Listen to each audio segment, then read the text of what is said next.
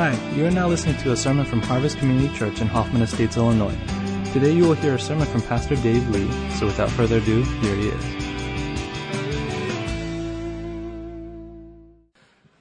Well, good morning, everybody.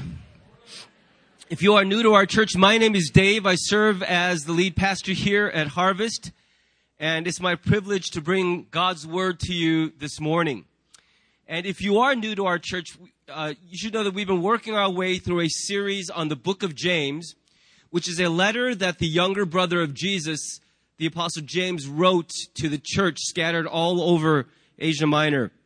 And these are people who um, used to be Jewish, met Jesus Christ the Messiah, placed their trust in him, and were scattered by persecution and other things all over the region and we were struggling to somehow reconcile their newfound faith with the difficult world in which they lived.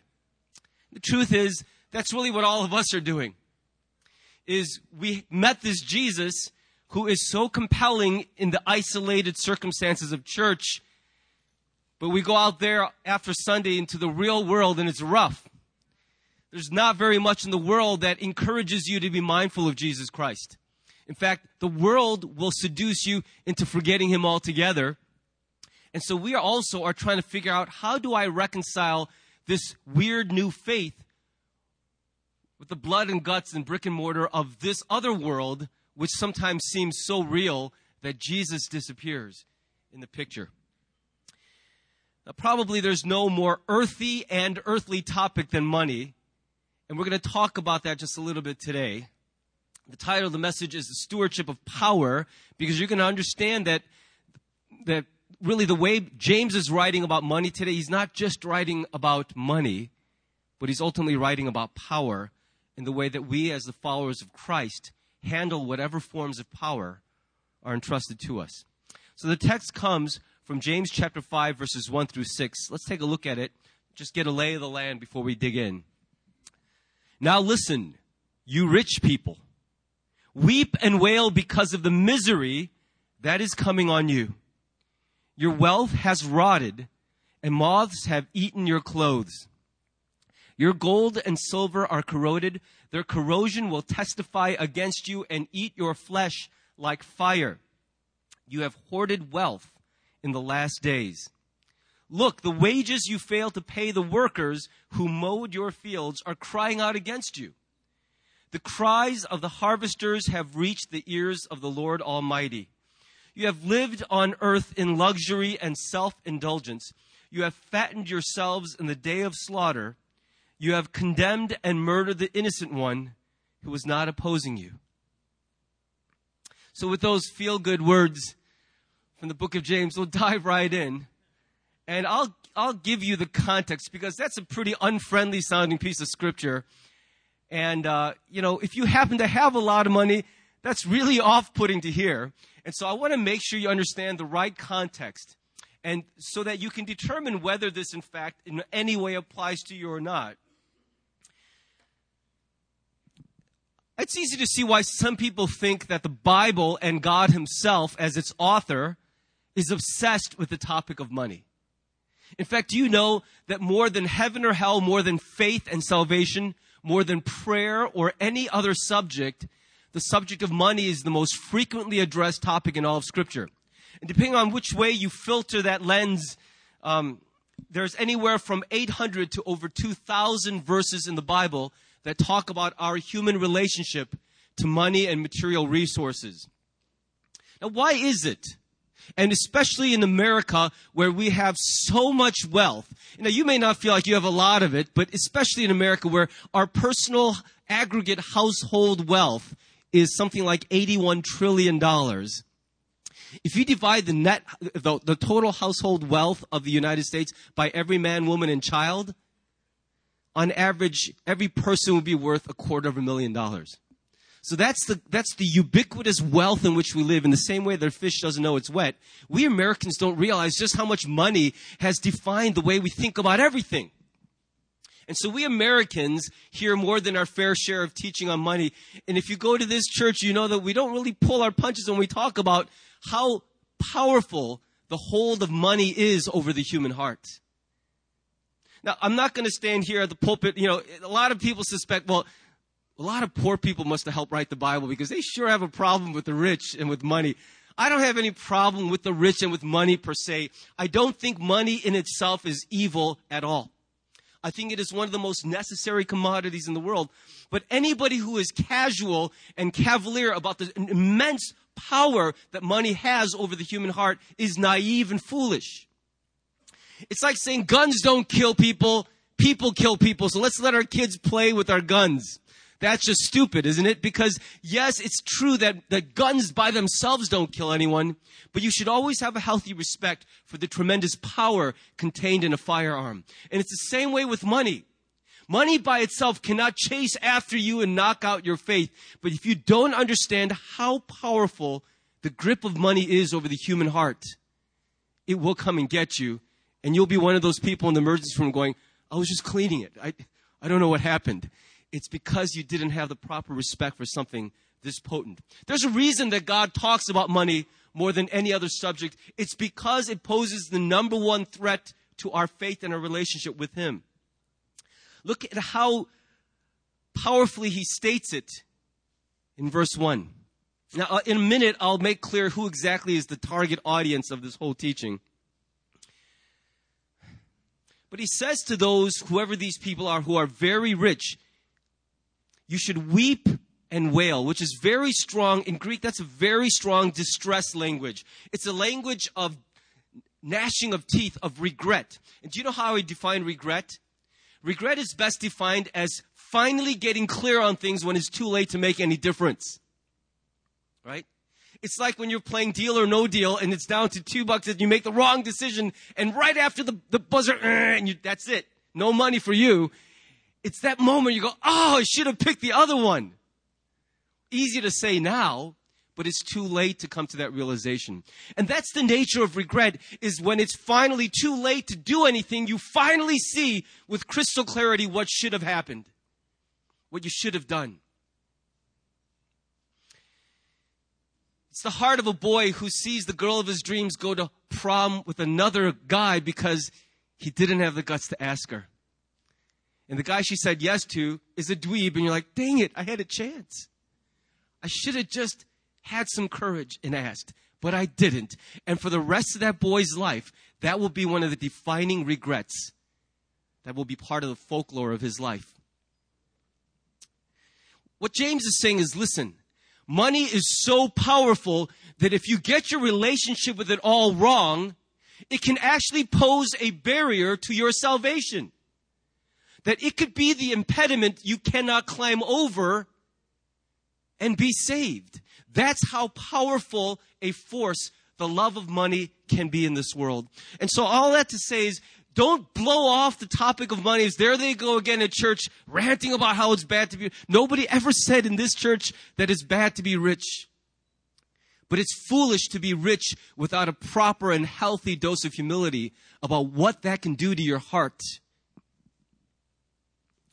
Now, while James is a letter, by the way, are you guys freezing cold? I don't know what they're trying to do to us in here. I feel like they're going to thaw us out and cook us. While James was a letter originally written to a Christian audience, I agree with most commentators that in this particular passage, he takes a, a little bit of a detour, and rather than addressing directly the Christian audience, he's addressing a straw man who's not there. He's talking about the ultra wealthy who have shaped the society in which these people live, who have defined the economic and societal forces that have touched the lives of all these people and, and really created the struggles that they have to deal with all the time. And I believe he's doing that in the same way that at a rally, you know, protesters are yelling at people who aren't even there like down with whoever you, the ruler is of the land. And that person's not even there to hear him. But why are they doing that? To tell everybody who is there exactly what they should understand about these people. And as, you know, if you think about it, James's audience is this. He's writing to people who are trying to figure out how to be Christian in a world that's made rougher by people who have abused their power. And doesn't it frustrate you that so often it's the case that the people with all the power don't have a moral framework to use that power well? And so often people with power abuse it. It is so frustrating to me to see situations where somebody has so much authority, so much potential to change things, and they use all that power for evil and for selfishness. It is so frustrating to watch the effect that has on other people. And so I believe James is addressing those rich who in, in the buffer zone that their wealth provides for them are callously abusing their power and negatively affecting the lives of many other people. And he's saying these things to those rich who are not even reading this to give encouragement to those who are oppressed and to warn them that even though you'll never attain to that scale of wealth, the dynamics that have corroded their hearts can also touch your life as well. Don't ever think you are beyond the grasp of the corrosive power of wealth and the love of money to change the way that you approach all of your life. You know, the comedian Chris Rock has this great bit, I don't know if you ever heard it, where he talks about the difference between rich and wealthy. Do you know it? The way he says it is, Shaq is rich. And you gotta understand, Shaq probably earned on average something like fifteen and a half million dollars a year for the entire 19 seasons he played in the NBA. So he says, you know, Shaq is rich. The man who signs his check is wealthy. See, we're not talking about just the average person who's like, dude, I really want to buy a little upgraded car. I want to go from the, the SL to the XL or the EX or whatever. We're not talking about those everyday run of the mill struggles with materialism. We're talking about the kind of people who are so wealthy, they shape societies. They create the framework in which everybody else has to live their life. They produce the forces that touch all of us. And he says to the truly wealthy, something has gone wrong in the way that you have stewarded the power that your wealth has given you.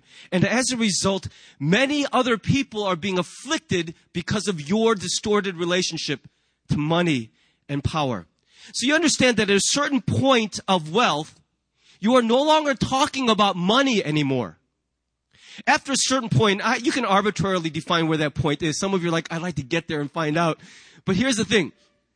At a certain point, the money now exceeds the human ability, the capacity to psychologically grasp all that money. And after a point, it's just a game now about power. Because after a certain point, wealth is just like every other thing. It's really no longer about the money. It's about the power that that money represents. And so he says to these ultra rich, there are some distortions that have happened in your heart. And you need to know what that's going to do to you. And to the Christian audiences, is you also need to know how susceptible you are to the same things at a micro scale in your own life. First thing he warns against, the first distortion, is this compulsion to hoard things. Do you ever see that show Hoarders? creeps me out, man. I, I'm sort of type A, anal retentive. I like things nice and neat. That show gives me no end to stress. Like, it just cr- makes me crazy watching people just stack junk up. There is something in the human spirit, it seems, that by nature is driven to hoard things and to keep things. Today, the inequity of the distribution of wealth is at an all time high. I don't know if you know this, but the richest 1% of Americans control one third of the personal wealth in this country. I want you to hear that again. The richest 1% of our population controls a full one third of this nation's wealth, which amounts to, the last calculation did, $27 trillion is controlled by 1% of Americans. If you zoom out to the next level, even the guys who are B students are doing pretty well. The next 19% of the wealthiest Americans control 50.5% of the remainder of the wealth. That means the top 20% of the richest Americans control 80% of the personal wealth in America. If you zoom out to a global level, the news doesn't get much better. The richest 85 individual human beings in the world are richer than all of the 3.5 billion of the poorest people in the world combined. The richest 85 individuals control more wealth than the poorest 3.5 billion people. Now already I see your eyes glazing over because once you hear million billion, He said, I don't even know what those numbers mean. So let me give you a frame of reference. Those 85 wealthiest people ranging anywhere from like, like 13 billion in net worth up to all the way to like almost 80 billion in net worth.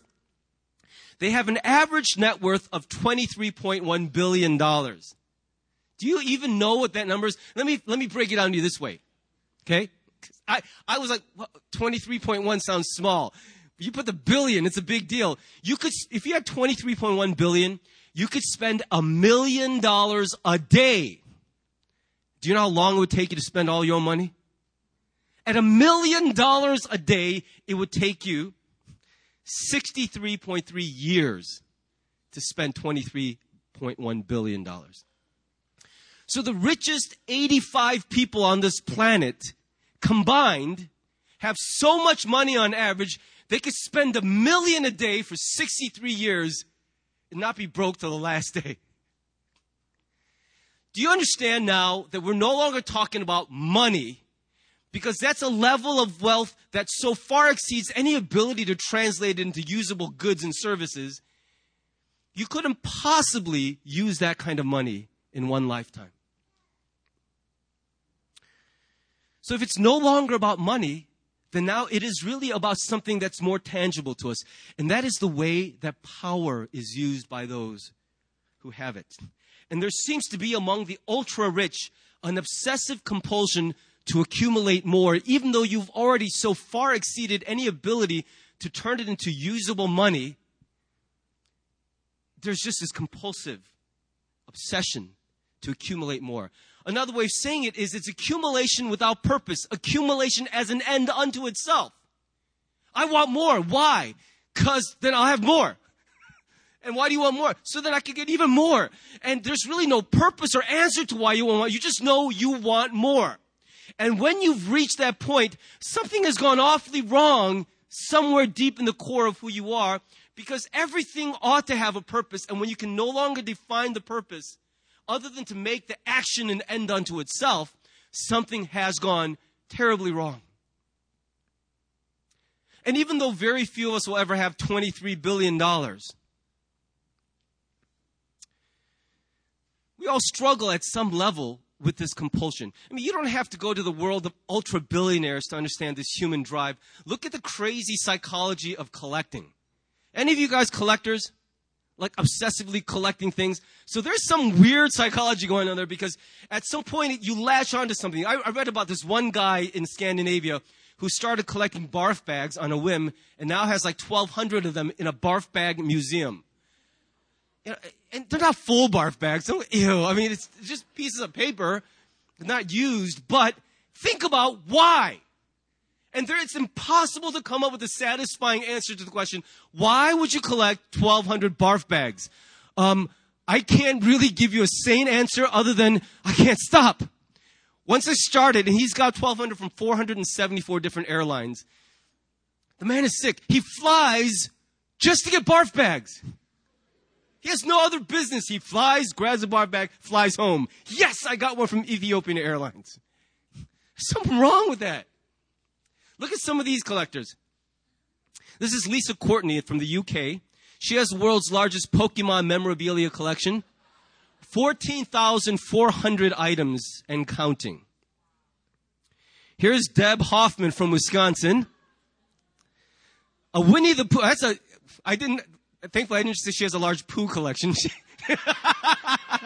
She, she, she has a large Winnie the Pooh collection. Seven thousand—a very holy number, 7,777 and counting. And to not leave the guys out, this dude's name, no kidding, is Jordan Michael Geller. Jordan Michael Geller has 2,500 pairs of Nike gym shoes.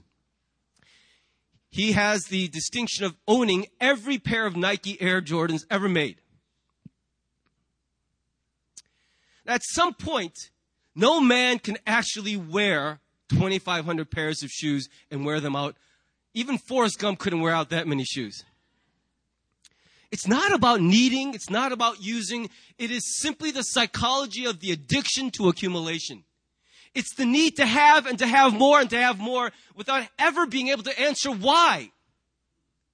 And that's the troubling psychology of hoarding is that it is asking the world and God and all others to keep giving you more and at no point can you actually answer what you're going to do with all of it. You know what James says about that? He says, because you hoard so far more than you can use, the irony sadly is that so much of what you've hoarded in its disuse will rot. In the ancient world, you didn't measure your net worth in terms of computer bits and bytes and digital money. You, you measured it by tangible goods, the clothing in your closet, the livestock and the wheat in your grain silos, by the gold and silver. And obviously, gold and silver don't corrode. That's why they're valuable and precious. But he's speaking metaphorically that when you accumulate things that don't get used by anyone, they are as good as garbage. When's the last time you reached into your trash can to find something to eat? Whatever you put in the trash can, you put in because you never want to retrieve. It is garbage because you hope to have it sit out of your life forever. And the irony of those who hoard more than they can use is that so much of what they own is effectively garbage because nobody's touching it. And while they're not touching it, it is slowly becoming useless to everyone. And what's particularly egregious about this to James is he says so many of these people do it in the last days. And this is where he fires a warning shot to us Christians. The last days is sort of a tricky phrase in the Bible. Let me give you the best definition I've ever heard. The last days, according to the New Testament, are the entire time period between the first coming and the second coming of Jesus. It's now, it's a thousand years. It's, it's the whole period between when Jesus first came and when he'll come again. That's what's called the last days. So we're not talking about the possible imminent near conclusion of everything. What we're saying is we live in the days after Jesus was revealed to humanity. And what does Jesus remind us? He reminds us of the great value that God places on every human being. And how central selflessness and sacrifice and love are to making the universe work right. And how when those things broke down, everything fell apart. How do we in these last days ever justify, in light of knowing who Jesus is and what he introduced into the human experience, how can we justify the psychology of hoarding all of this which we will never use so that we feel better about what we own but do not currently use for anything? And at the heart of it, whether it's money or power or influence or friends or anything, we have to be on guard in our hearts against the need to have more without knowing why we would want more.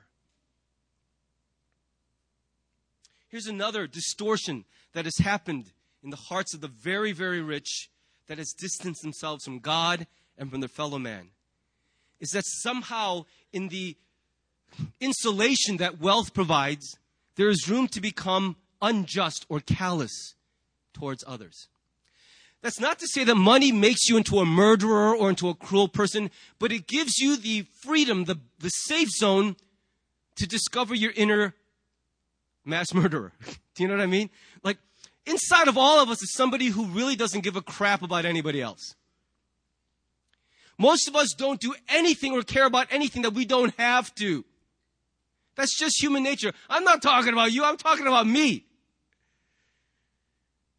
It's in our human nature to really only care about me and mine. That's why I love my church. Everyone else's church is that pastor's responsibility. I mean, it's just human nature. We got to work hard to overcome that because it is our core nature to mainly care only about the stuff we have to care about. Recently, I did a bunch of yard work. And I get no sympathy or love from my wife when I do. I come in and I'm like, oh, and she's like, well, you wanted this house, you know. We used to live in a townhouse where an association service did it all for us. You said, let's get a yard. And so I'm like, all right, I'm barking up the wrong tree there. I want a little compassion. Nah. I didn't realize it's either that I've gotten older and frailer or yard work is really, really hard because most of yard work is done in this posture. And I actually experienced for the first time in my life recently where I was like, I've bent down and I can't get up. I was like, oh gosh, I'm stuck in this position. And I needed like six Advil just to walk around for the rest of the next day. I know younger guys like, why don't you just work out? Shut up. Listen, it got to the point where I realized, man, if landscaping in this idyllic suburban setting is this much torture, can you imagine being a field worker in the ancient world with no modern implements? I mean, I trim my yard with little thing. I just pull a button, goes. Psss. Do you know how I? You know how guys mow the lawn in Kenya? They take a machete and they bend the end of it, and they just walk through the field like this. They literally walk the whole six acre field with a machete, slicing three inch swaths at a time, and it looks better than my lawn. Can you imagine how frustrating it would have been to toil all day long while the guy who owns the land is sitting on his rocking chair, sipping a mint julep, going, yeah, I'm getting rich on the backs of their, their sweat and labor. And you're watching this guy getting richer every second. And when it comes to payday, after all that hard work, he stiffs you. Uh, you're supposed to pay me for 11 hours. You only work 10 hours and 58 minutes. I'm only going to pay you for 10.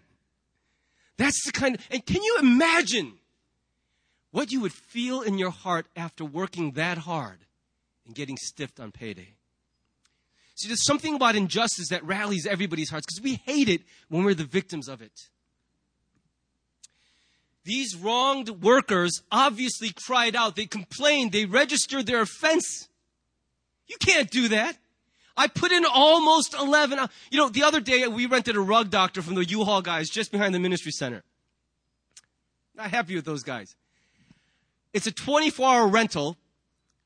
I returned it after 24 hours and 13 minutes. That dude tried to charge me for a whole second day. I wasn't having it. So the pastor got pushed away by the inner, you know, unsatisfied customer and I, I got that second day wave, but man, it's that kind of like, like really? Are you going to stand there and tell me that's right what you're trying to do? Would you want anyone to treat you like that? And here's what I got back.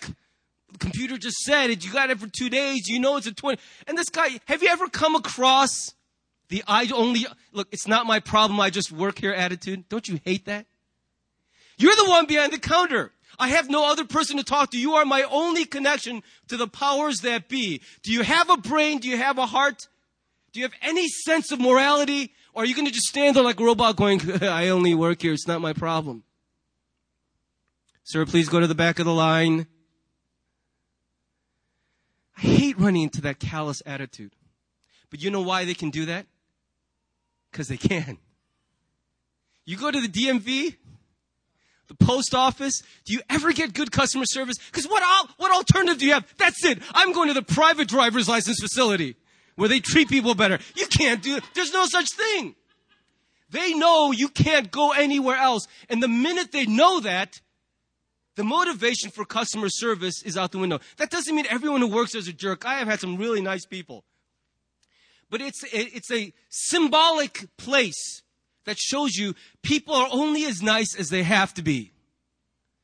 And so these wronged workers cried out and the bosses basically went, all right, why don't you write out a, a complaint and put it in the circular bin in the complaints department we'll take care of it.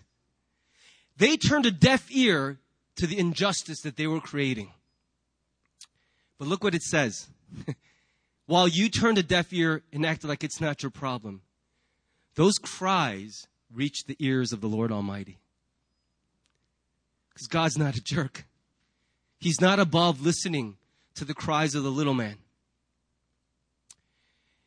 When those who are treated unjustly cry out, God, who is the most powerful being in the universe, does not put up a force field of power outside of him and says, Look, I don't have time for your little garbage. You are small fry. You are little, you are little business.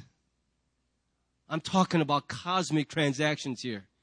I just don't have time to listen to a 13 year old girl cry about her boyfriend who dumped her. That's not important. And you know, can I tell you that even though I'm not at the level of a billionaire, There are times when we wrestle with that.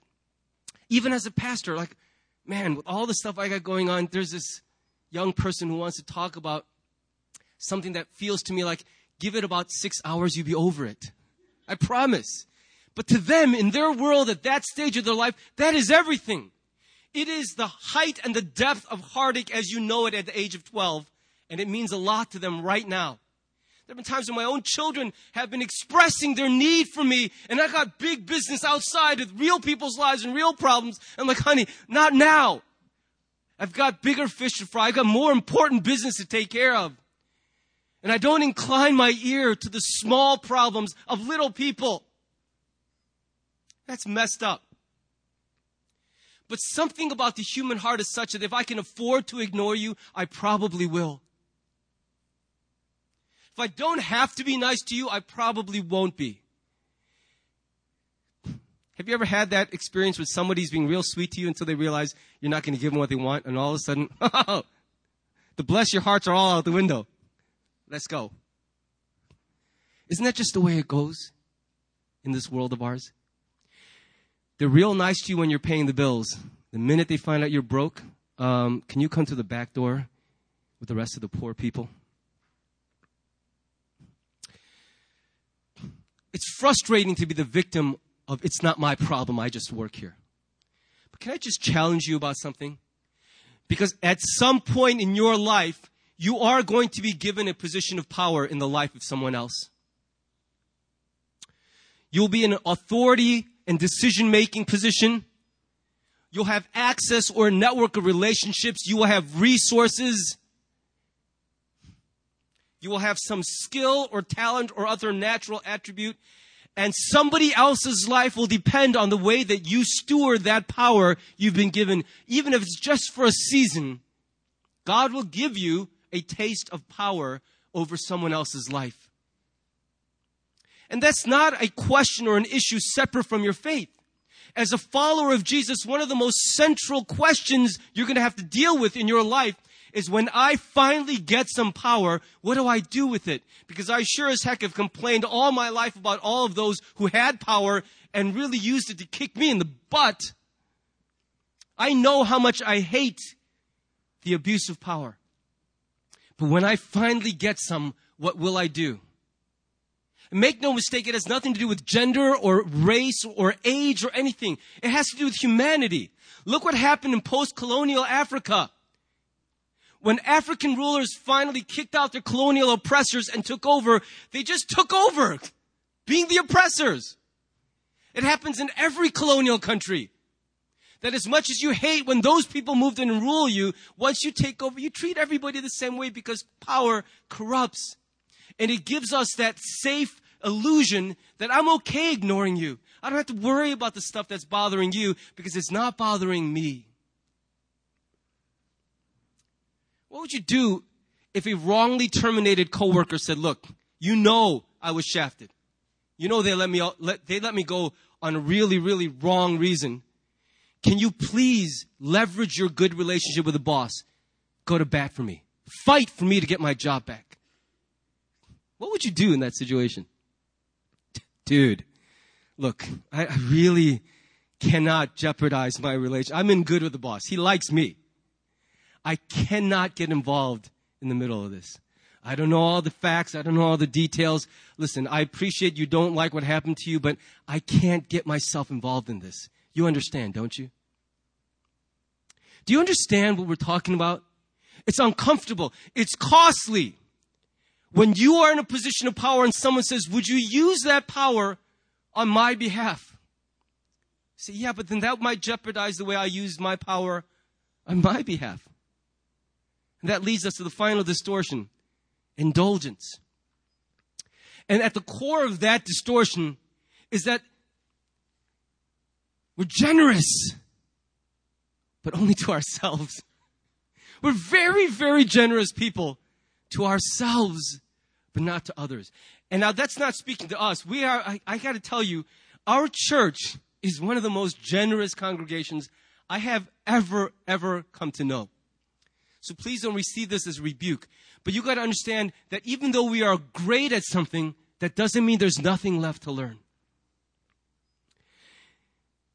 I'm not saying these things, and James is not saying them specifically to our church or to your life, but because it is such a vulnerability in the human nature.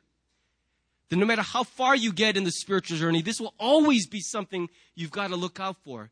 Because it is at the base layer of humanity to be very generous to ourselves and not as generous to other people. I don't know if you know it or not, but there is a quiet competition going on amongst the world's billionaires to have the world's largest yacht. There's mega yachts, super yachts, and now there are giga yachts. The irony is that half these yachts are owned by guys who live in the desert. I don't know where they even park these things. This is the 533 foot, half a billion dollar Eclipse giga yacht. Until just recently, it was the largest personal private yacht in the entire world. It's owned by Russian billionaire Roman Abramovich, who owns Chelsea, the, the soccer club, football club, I'm sorry, in the UK, among lots of other things. This crazy boat has two helipads, 20,000 square feet of finished interior space, missile defense system, and an escape submarine. It even has laser systems in place to ruin your photos if you are a paparazzi and try to get a picture from a distance. It cost the guy $500 million to build. He spent a few hours on it. He hires a crew of 70 staff to run this thing and grew bored of it within hours and hasn't stepped foot back on it. He's now renting it out to people. See, we have this really weird relationship with the ultra rich. We have this sort of sick, almost pornographic fascination with their wealth. We're like, dude, $500 million. You, you know, you drive past neighborhoods where you're like, you almost get in a car accident. You're like, look at that house. Look at that tree, right? We have that sick fascination with the ultra wealthy. It's like, what is it like to walk around in any place and you go, I could buy that. I could buy that. I could buy you. I could buy your children, you know. Can you imagine having that much buying power? And so we have this pornographic, prurient kind of interest, like, ooh, a missile defense system on a private boat. Whoa! But at the same time, we hear stories like the Sultan of Brunei's 3,000 Ferrari collection that is just going to waste. And you're like, there's something sick and stomach turning about that magnitude of foolishness and waste where you just kind of say, wow. And then the next sentence is, that dude's got more, more money than brains, obviously, because there's something that makes you want to vomit when you see waste and self indulgence at that magnitude. The world is full of billionaire playboys who are showing us what wealth and power without the, the spiritual moral guidance of God looks like. But that's interesting that one of the greatest lessons we learn about the stewardship of power comes from an agnostic. Bill Gates would still today be the richest man over Carlos Slim. What's his last name? Anybody know that guy's name? The richest man in the world. Nobody knows. Just because he's Mexican. Come on. Somebody tell me. Slim. What is his last name? Tell me. You got somebody's got to know this. Well, somebody Google it while I'm talking. He would be the richest man in the world, but he made a commitment walking on the beach with his wife Melinda one day. You know, we're doing all right. we sure have enough to eat. I don't think we want to make our children wealthy with all of this because they haven't earned it. Why don't we give it all away? That's the day their kids wanted to kick their parents in the head, right? But look, that's what they decided. They made a commitment to give away all their wealth. And to this date, they have given away $28 billion of their private wealth. If they hadn't done that, he would easily still be in the number one spot on the Forbes wealthiest human being list. He has not only committed himself to eradicate polio and bring computers into classrooms and all of that, but he's teamed up with the second richest dude in America, right? Warren Buffett. And they decided, let's make this whole craziness, this lunacy contagious. And they started this thing called the Giving Pledge, and they've signed up at least a hundred other super wealthy people. And if you sign your name on the giving pledge, what you're committing to is giving away at least half of your net worth to charitable causes. Listen to what this agnostic Bill Gates says in an interview about his wealth. I'm certainly well taken care of in terms of food and clothes. Money has no utility to me beyond a certain point. Its utility is entirely in building an organization and getting the resources out to the poorest in the world. Says Bill Gates, the agnostic. I think this is a very enlightened approach to understanding the inherent responsibility that vast power and wealth poses to a human being. A person who has given this much and doesn't pause to question why has something really wrong going on in their mind and in their hearts. Let me break it down to you at a more human term. I have four children. And if I had four delicious cookies and I gave one of my children four cookies and found out that that jerk ate all four cookies, I'm like, what'd you just do? Well, you gave me four cookies. I ate them. Don't you know we got four kids in the family? Did I really need to spell out for you that the reason you, one kid, got four cookies, that blessing carried inherently with it an obvious responsibility? Would I just say, oh, it's daddy's fault. I should have told you. I should have to tell you something that simple, you dummy. Why would I give one of my four children four cookies and none of the other kids any cookies? Why would I do that? Don't you have any idea what kind of daddy I am? Did I ever tell you I only love you? Shh, don't tell the other kids. Did I ever tell you that? Shh, I only care about you. And I'll be very disappointed and heartbroken if I gave such an obvious blessing and provision to one child and never once in the midst of that did they say, Why am I getting four cookies? Why? Why am I getting four cookies? It's a good thing to thank God for the blessings we have and to count them and be grateful.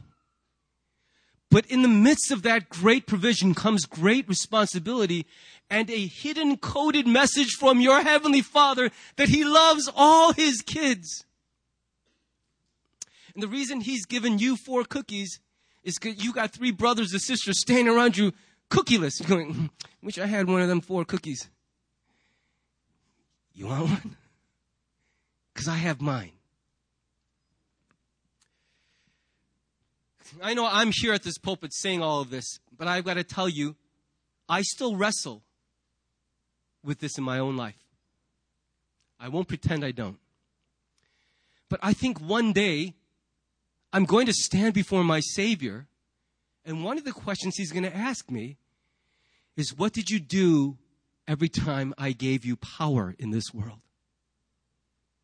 Whether it's influence or access or spiritual power or wealth or even physical beauty, what did you do with it?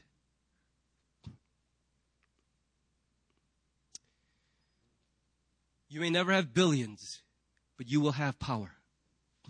Can I tell you, brothers and sisters, one of the greatest compliments you could hear in this life is you use power well. One of the greatest compliments someone can pay you is thank God you're the one with the power in this situation. Thank God you're the one who has the means to do something. Thank God it didn't go to somebody else who has no idea how God's father heart feels about this world that is so broken. So, my prayer is that God will give you as much power as He prepares your heart to handle. That you have the good sense to pursue power, because in the hands of the redeemed, power will change the world. I pray that you will become very good stewards of every form of power God will entrust to you. Because power, like anything, is a resource to be stewarded. And how we do that matters to the Lord. So may God make you mind bogglingly powerful in this world, and give you the heart and mind of Jesus Christ to use that power exactly, precisely as He would do if He were in your shoes. Amen?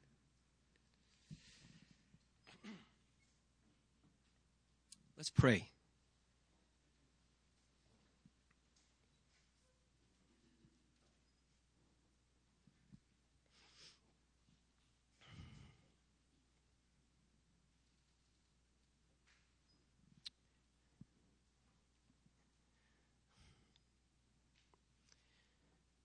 I really believe that the way a person handles small things is ultimately a good predictor of the way they would handle big things. So while we've talked about people with billions and with global power, the truth is every one of us has some kind of power that we're called a steward. So maybe the first place to start is where is the source of your power? Are you a natural leader? Do you find that people look to you to guide them, to initiate? Do people just sort of follow you when you start saying things? That's your power. Do you know everybody? Are you a born natural networker? Do you have a Rolodex of thousands and one million Facebook friends? That is your power. Can you sing like an angel? Do you have the Midas touch in business? Do you work at the DMV? You have power. And again and again, the fate of others will be touched by the way you use your power. So many of you have shown me beautiful pictures of using power with the heart and mind of Jesus Christ. And I thank you for what you're teaching me. But let's reflect in God's presence about the power He's entrusted and invite him to say, Will you please help me steward this power in a way that brings honor to Jesus Christ? So that's all I'm going to ask you to pray. Let's just quietly, in the presence of God, respond that way in prayer. And then we'll invite the praise team to come and lead us in a final song.